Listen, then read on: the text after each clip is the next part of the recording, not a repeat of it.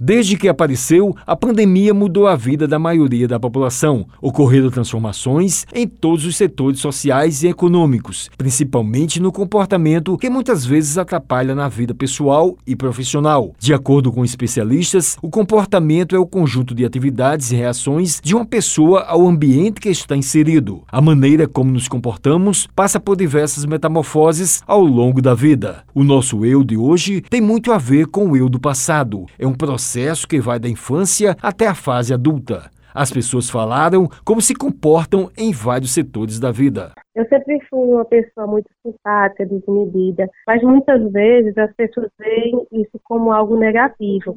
Ou muitas vezes eu me prejudiquei até em questão de, de, trabalho, no momento de fazer alguma entrevista, às vezes as pessoas pensavam que eu era muito infantilizada, ou então uma pessoa que não tivesse muita responsabilidade. A aparência muitas vezes confunde eu me comporto da mesma forma como começou tudo. Agora, prejudicar não, porque eu sempre soube pedir licença para me entrar em todos os lugares onde eu quis ir, das formas como eu vivo. E vivendo e interagindo na minha vida o máximo, porque eu sou uma pessoa muito feliz. A psicóloga Raquel Figueiredo falou como é formado o comportamento na vida. Comportamento ele vai sendo formado é, à medida do desenvolvimento humano. A tríade de atitude vai vir dentro do pensamento, sentimento e ação, que é o comportamento. Né? Todas essas questões vão corroborar como a gente se relaciona, como se porta em determinadas situações. E vai vir justamente formando a partir das vivências. Ela explicou como trabalhar este tema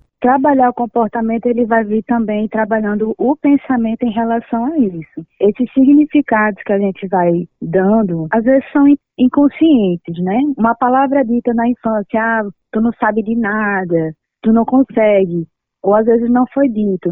Então, esses significados que a gente vai aprendendo, e para mudar esse comportamento, vai ser a partir da mudança desses pensamentos também, né? A especialista passou dicas para melhorar o comportamento diário. Vai melhorando o acolhimento. E quando a gente começa a entender que o imperfeito é que ajuda a gente a melhorar, então a gente vai aliviando essas pressões também, sabendo que quando erra pode melhorar, né? Que aquele erro vai indicar novas possibilidades. Então quando a gente começa a entender isso, possibilita caminhar mais leve e ver melhores possibilidades. Wellington Sérgio para a Rádio Tabajara, uma emissora da EPC, Empresa Paraibana de Comunicação.